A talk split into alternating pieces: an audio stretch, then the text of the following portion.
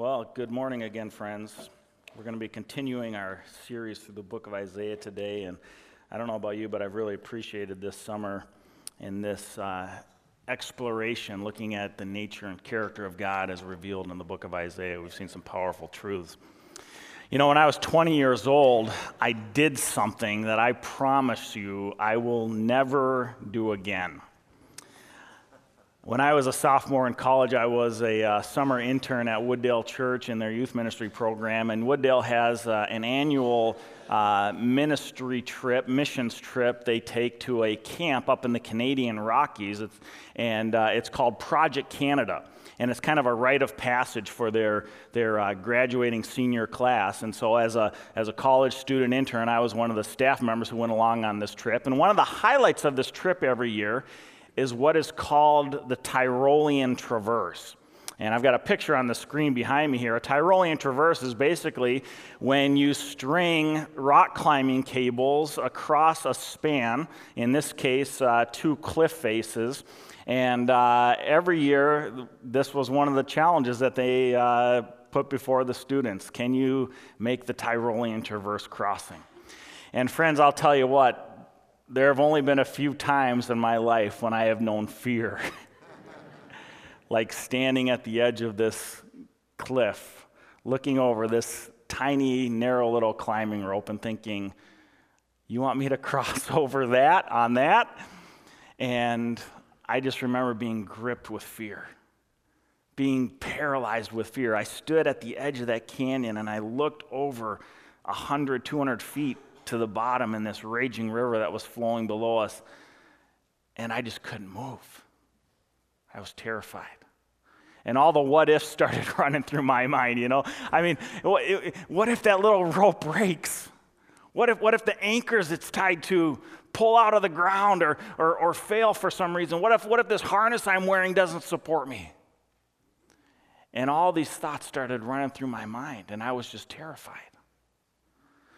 Well, friends, over the course of about a half an hour, I eventually worked up the courage and I made it across the Tyrolean Traverse. And it was an incredible experience. But like I said, I never want to do it again.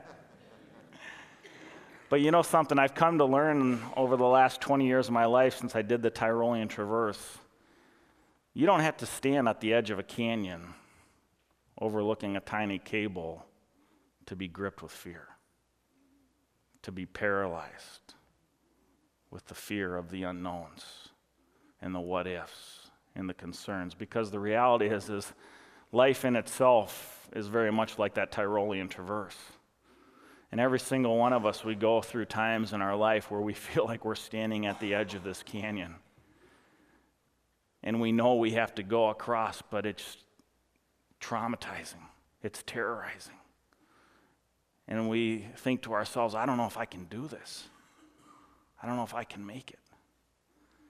And the knot comes to your stomach and that fear grips you. I remember feeling that fear when my mom called me on the phone six years ago and said, Jason, I think your dad is dying. I remember being gripped with that fear last summer when we're sitting in the doctor's office and my wife's being diagnosed with stage three cancer. I remember being gripped with that fear this past January when another $5,000 medical bill showed up and I just didn't know how we were going to pay it. And every single one of us, we go through life and we experience these times in life and these trials and these challenges and these obstacles and these heartbreaks. And we wonder, God, I don't know if I can do this. I don't know if I can make it. This morning, friends, if you find yourselves paralyzed by fear, if you find yourselves racked by the what ifs, or tormented by trials, I want to tell you this morning God has a word for you today. Hang on. Hang on. When I was a senior in high school, my youth pastor at Wooddale Church gave me an NIV study Bible as a graduation present. He knew I was going off to Bethel College to be a Bible major and ultimately go to seminary. So he gave me a, a beautiful NIV study Bible. And in the cover of the NIV study Bible, he wrote a little note. And at the end of his note, in quotes, he wrote, Hang on. with the verse Isaiah 41:13. And I looked it up in my Bible. In Isaiah 41:13 it says this, "For I am the Lord your God, who takes hold of your right hand and says to you, do not fear. I will help you." What a promise. What an incredible verse. It's been one of my favorite verses ever since my youth pastor wrote that in my Bible, and it's been a verse that sustained me through all sorts of trials and challenges in my life. And this morning, I want to preach on this verse. Some of you are thinking, Jason's going to preach on one verse? That's amazing. Yeah, I want to preach on one verse. Now, I'm going to put it in the context of a broader passage. But in this verse, there's some powerful powerful truths that God has for us this morning. In fact, in this simple verse, there are what I call three pillars of peace that I want to communicate to you this morning. Three pillars of peace that we see about who our incredible God is. And pillar of peace number one this morning that I want to look at is the reality that God calls us to trust his person. Trust his person. He says, I am the Lord your God. I am the Lord your God. Who is this God, friends? Who is this God who declares, I am the Lord your God? If you remember the very first week of this series in Isaiah, I shared with you that quote from A.W. Tozer in his classic book, The Knowledge of the Holy. Dr. Tozer says, There is nothing more important about you than what you think and believe about God. What a person thinks and believes about God will influence every aspect of our lives. Who is this God who says, I am the Lord your God?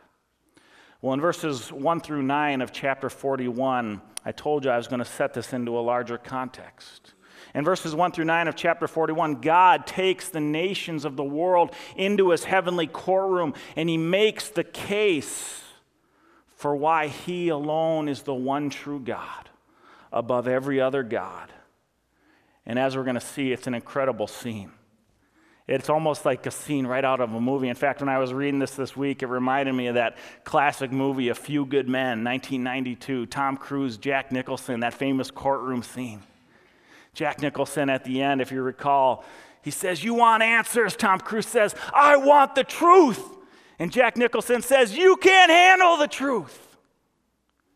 And as I read this passage this week, I can just imagine God calling in the nations of the world with all of their gods and all of their idols and standing before them and saying, You want the truth?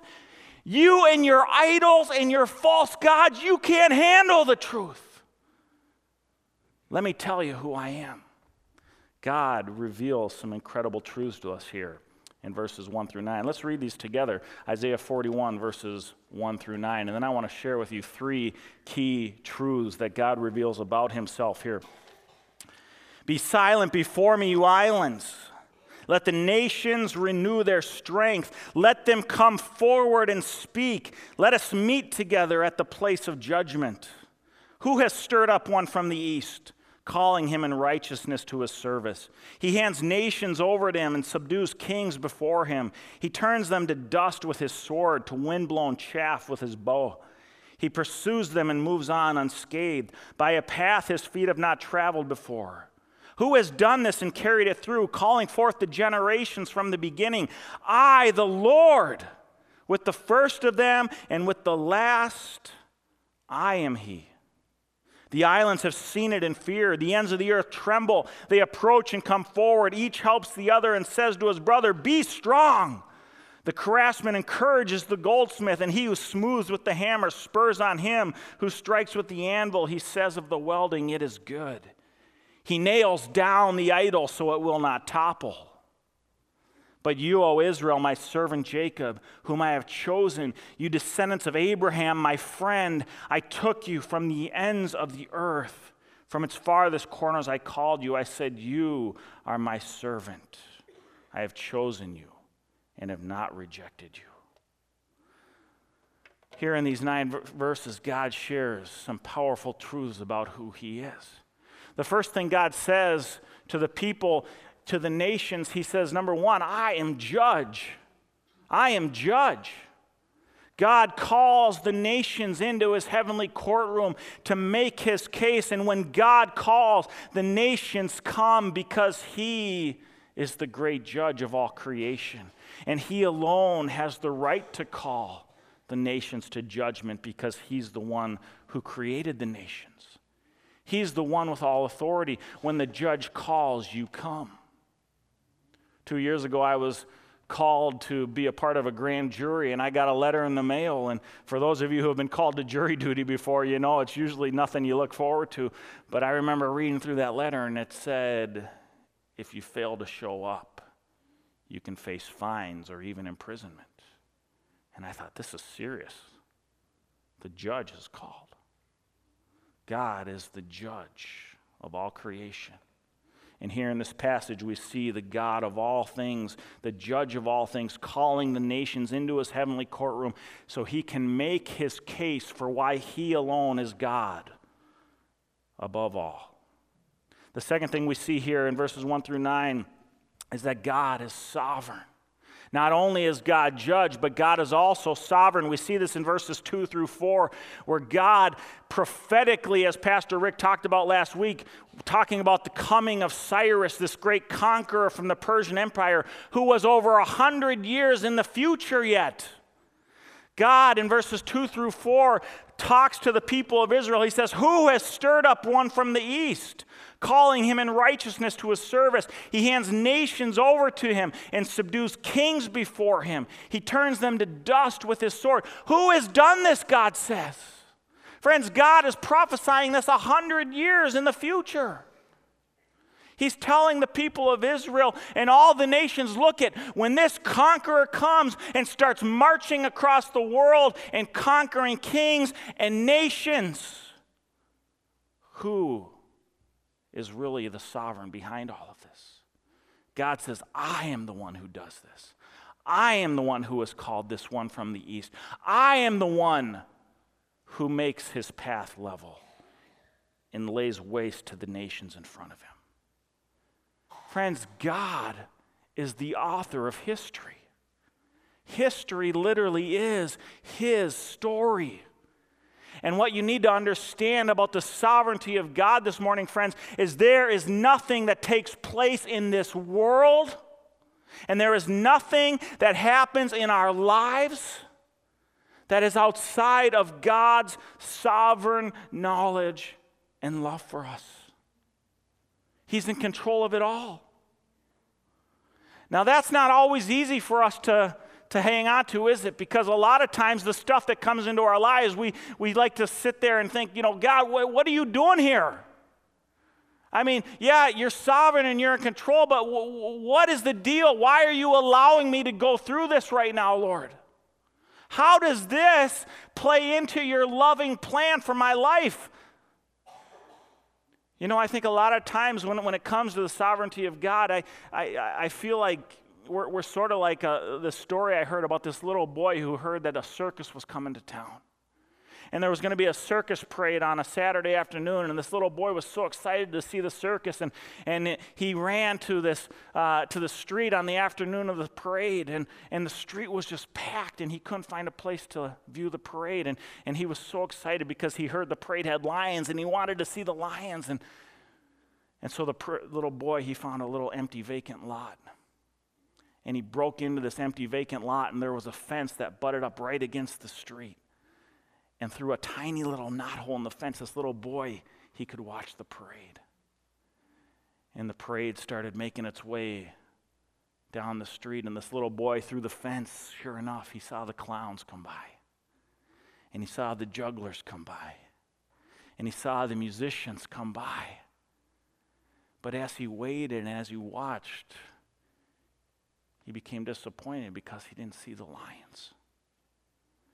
And after watching for a few minutes, the boy got up and walked away sad and discouraged because he was so excited to see the lions, but the lions weren't coming. But, friends, if that little boy had just climbed up the tree that was behind him and scaled out on the branch that overlooked the whole street, the little boy would have seen the parade from beginning to end. And he would have seen that the lions were just down the street and they were on their way. And, you know, I feel like sometimes in my own life, and I'm sure this is the case for many of us here, I, I, feel like I'm that little boy and I just, I'm waiting for God to do something and to unveil his plan for my life, and, and especially in the trials and the tribulations and the heartbreak we go through, and it just doesn't make sense. And I'm watching and I'm waiting. And all along, God is saying, Jason, trust me. If you could see Jason from my heavenly vantage point, if you could see the scope of your life and the scope of history, you would understand how everything that I allow you to experience in your life is part of my loving plan for you. Friends, God is sovereign. He's in control. And there is nothing in your life that happens by chance. There is nothing that catches God off guard. Cyrus in 539 is no more of a fluke than any of the events in your life today. God is sovereign over every event in history. And every single moment of every single day of your life is one more demonstration of God saying, I am. I am. The third thing we see in these verses, in verses 8 through 9, we see that God is Savior. He's the judge, He's sovereign, but He's also Savior. God says to Israel, I've called you from the far corners, from the ends of the earth. Now, friends, this was geographically true. Abraham had been called from the land of Ur, from, from the farthest reaches of the known world. God called Abraham to be the father of the nation of Israel. And in the same way, God has called his church from the farthest corners of the world. I mean, we've got Christians here this morning from Quito, Ecuador. We got Christians here from China. We got Christians here all the way from North Branch, for Pete's sake. God has called us from the ends of the earth. But, friends, more than just speaking geographically here, God is speaking metaphorically in a sense when he says i have called you from the ends of the earth.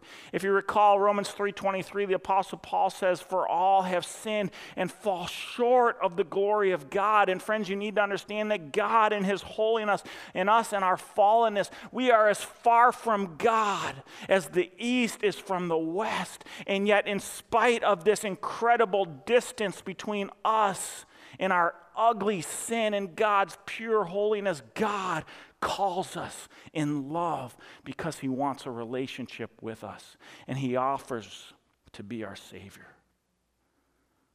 What an incredible message the gospel is, the good news. John 3:16 for God so loved the world that he gave his one and only son that whoever believes in him, whoever responds to his call will not perish but will have everlasting life. God is our judge. He's sovereign. He's Savior. And friends, when you understand the reality of who God is, the idols of this world look absolutely absurd in comparison.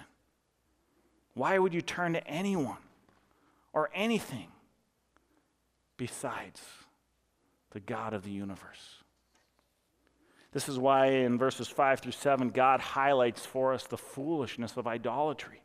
Pastor Rick talked some about this last week, but look at this. I mean, God just mocks the false idols and the false gods of the nations here. Verses 5 through 7 the islands have seen it in fear. They see Cyrus marching. The ends of the earth tremble. They're afraid to be conquered. They approach, they come forward, and each of them helps the other. They say to their brother, Be strong, brother. And the craftsman encourages the goldsmith, and he who smooths with a hammer spurs on him who strikes the anvil. And they say of the welding, It is good. Can you get the picture here? The nations are coming forward into God's heavenly courtroom and they see the terror taking place around the world and they tremble with fear. And so they gather each other up and they say, Come on, we can do this. Let's pull ourselves up by our bootstraps. You know, let's be strong. Let's get tough. Let's just make another idol. If we had another idol, maybe our idols would help us. I'm going to get the wood. I'm going to start carving. You will get the gold. We'll work together. And they fashion this idol and this idol is so pathetic, God says, that they have to nail it down to keep it from toppling over. And God is just mocking the absurdity, the foolishness of idolatry. I don't know about you, but I've traveled all over the world and I've seen this foolishness in action.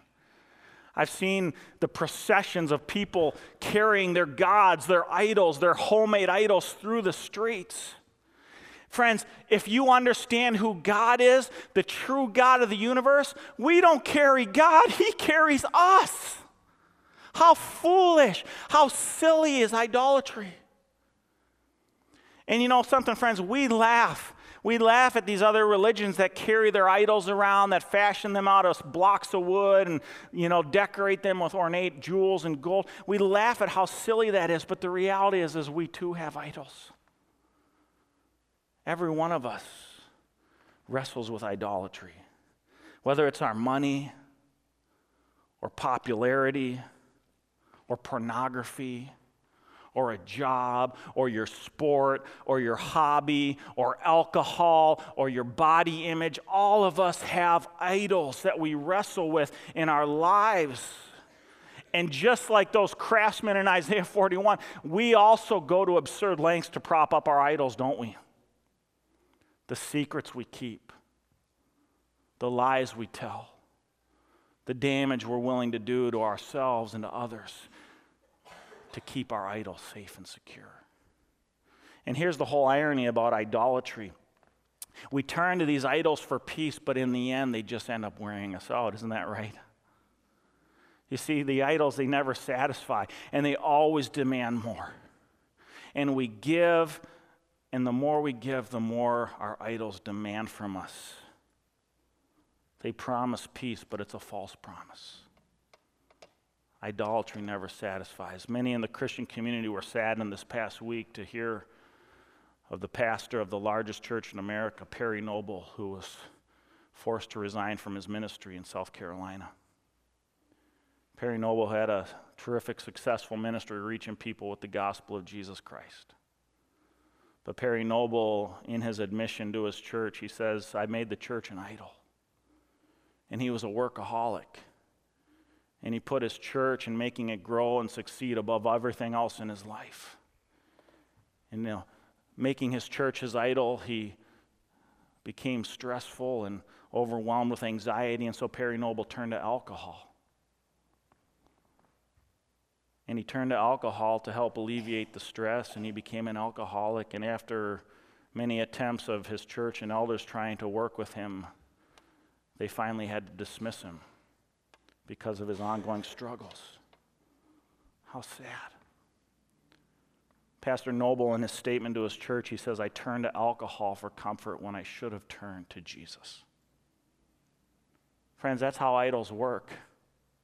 They promise peace, but in the end, they deliver ruin. And all along, God wants to give you peace. He wants to give you real peace. John 10:10, 10, 10, Jesus says, I've come that you might have life and life to the full. You're not going to find that in your idols. You're only going to find it in a relationship with the great I am. Who's your God today? Who or what are you worshiping today? Where do you turn when the pressure mounts and the fears creep in and the worries begin to consume you? Do you have the right God?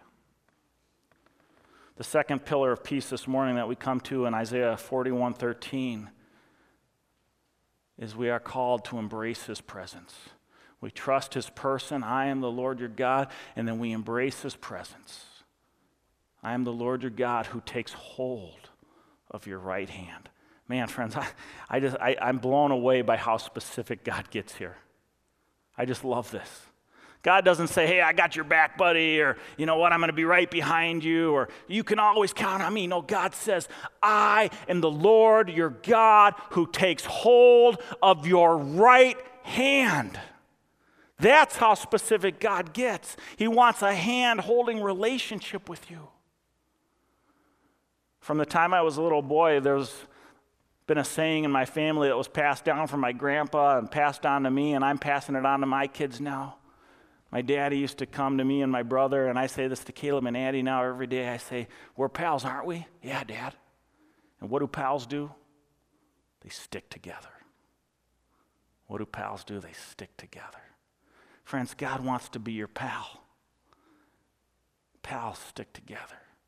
God says, I take hold of your right hand. Friends, when you know God, you know that God will never leave you, He will never forsake you. He holds you so firmly by the right hand that He will never let you go. Look at what the Bible says about this. Here's just a sampling of verses Deuteronomy 31 8. The Lord will never leave you nor forsake you. King David, Psalm 23, verse 4 Even though I walk through the valley of the shadow of death, I will fear no evil. Why? Because you are with me. Look what Jesus said, his last words to his followers. And surely I am with you always, even to the very end of the age. These are God's promises, friends. God is always with us, He'll never let us go.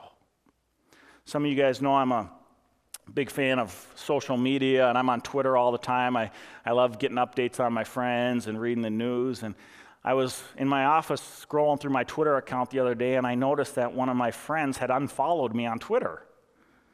And I was like, what? You know, uh, the way Twitter works is you get people who are interested in what's going on in your life and they follow you. And so I'm looking at this and I'm like, what is, what, my buddy unfollowed me. What in the world? And all these st- thoughts started running through my head. You know, I mean, did, did, I say something to offend him? I mean, w- is he still mad about that fantasy football game? Or, I mean, I didn't know what, you know, and I was all worried about this all afternoon. Many of you know what that's like with, with Facebook and people unfriending you. Friends, let me tell you something. You never have to worry about God unfriending you. And here's why that's such a powerful truth. Let me share something with you this morning that could potentially revolutionize the way you deal with your fears. The more you come to know God and understand who He truly is in His glory and His power and His majesty and His love, and the fact that He wants a relationship with you. The more you grasp that, friends, the less control fear and anxiety will have over your life. Why is that? Because when you fear God, you won't fear other things. When you fear God, you won't fear other things. When the Bible talks about the fear of the Lord or fearing God, it's not like being in terror of God. It's, it's, an, it's a reverential awe. It's an amazement. It's a wonder of all He is and who He is and the fact that He wants to hold my hand. Wow. What would I fear when the God of the universe wants a hand holding relationship with me. Wow. Friends, are you walking with God today? He wants to walk with you. It's incredible. The third pillar of peace we come to in our passage this morning God says, believe in his promise. I am the Lord your God who takes hold of your right hand and says to you, Do not fear. I will help you. When I was a junior in high school, my uh, youth group took a missions trip down to El Salvador, and we were there for three weeks. And one of our days off in El Salvador, we went out to the Pacific Ocean to have an afternoon at the beach. And there was a tropical storm blowing in from the Pacific coming in the next couple days. And so the waves were unusually high that day. And the wind was blowing, and the tides and currents were stronger than normal. And I remember some buddies of mine, we were out in the waves about 20 yards offshore, body surfing. And all of a sudden, I realized that I was getting further and further away from the beach and I started struggling. I started paddling. I started trying to walk through the sand to get back to the beach, but it felt like every step I took, I was further and further away from the shore, and I started to panic. It's one of those times in my life where I felt like this could be it. I was totally at the mercy of the tides, the riptide that I was caught in. And all of a sudden, I looked out on the shore, and my youth pastor had seen me out there struggling. And my youth pastor, he was a mountain of a man, six foot seven. He was a star basketball player at Bethel University, still holds records there today.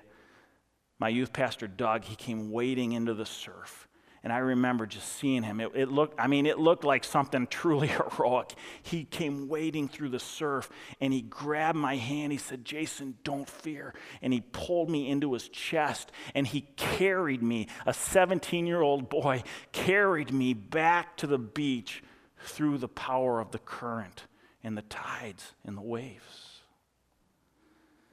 And friends, you know, just like that experience, it's in those times in life when the waves of discouragement seem overwhelming that God wades in and he says, Do not fear.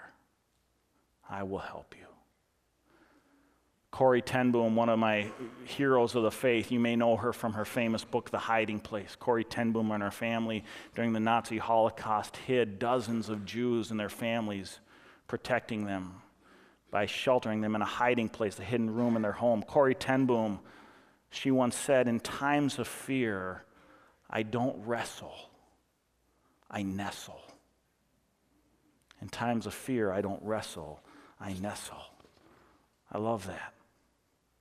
You see, the reality is when it comes to fear and worries in our lives, we really only have two options.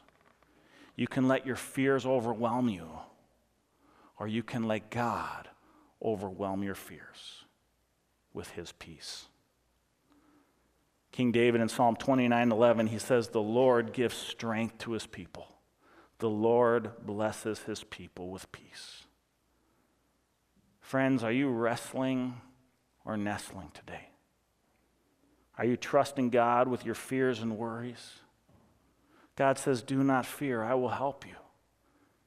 And that's a promise, friends. If we can't count on that one, I mean, we, I mean, if we can't count on that, we might as well just pack it up and go home this morning. But God says, Do not fear. I will help you. Some of you might be saying, but Jason, you just you don't know all the stuff going on in my life today. I mean, I, I, hear all this stuff, the pillars of peace, I hear it, but Jason, you don't realize what we're going through as a family right now. And I'm not sure God can really be there for me in the way you're talking. I'm not sure He cares about me and our circumstances the way you're talking. Friends, two weeks ago, my daughter Addie was having a birthday party and she wanted a slip and slide at her birthday party. So I went on to Amazon.com and I started looking at all the different slip and slides, and I wasn't sure what to get. So I started, like many of you probably have done, I started reading the different reviews. And as I read the reviews, I became more and more convinced which slip and slide I should buy. Friends, if you want to believe and know that God is faithful and He keeps His word and you can trust His promises, here's what you do you read the reviews. And I guarantee you, this room is filled this morning with testimonies of people who've seen God's faithfulness at work. In fact, let me just take a show of hands. How many of you have a testimony of God's faithfulness in your life? Raise your hand if you do. Friends, look around you right now. Read the reviews. Don't take my word for it, read the reviews. There are hundreds of people this morning who will testify that in the darkest hour, God came through.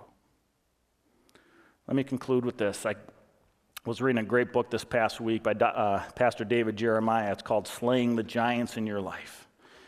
In his chapter on fear, Dr. Jeremiah has a great statement. He says, The worrier attempts to live in the future, and that presents him with two problems. The future isn't here, and the future isn't his. Isn't that true, friends? You know something? I might not know what the future holds, but I know the one who holds the future. And that makes all the difference. And the one who holds the future says to you today, I am the Lord your God, who takes hold of your right hand and says to you, Do not fear, I will help you. So hang on. Let's pray. Heavenly Father, I thank you for this incredible promise the God who is with us. What an awesome thought that the Lord of the universe cares enough about me and each of us here this morning that he wants a hand holding relationship with us, that he promises to never leave us or forsake us, no matter how dark it gets in our lives. Thank you, Jesus, for how you've come through for me and my family time and time again.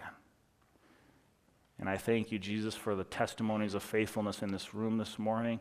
And I pray for that person who is looking for hope right now, who needs your peace in their life right now, who's waiting for a miracle right now.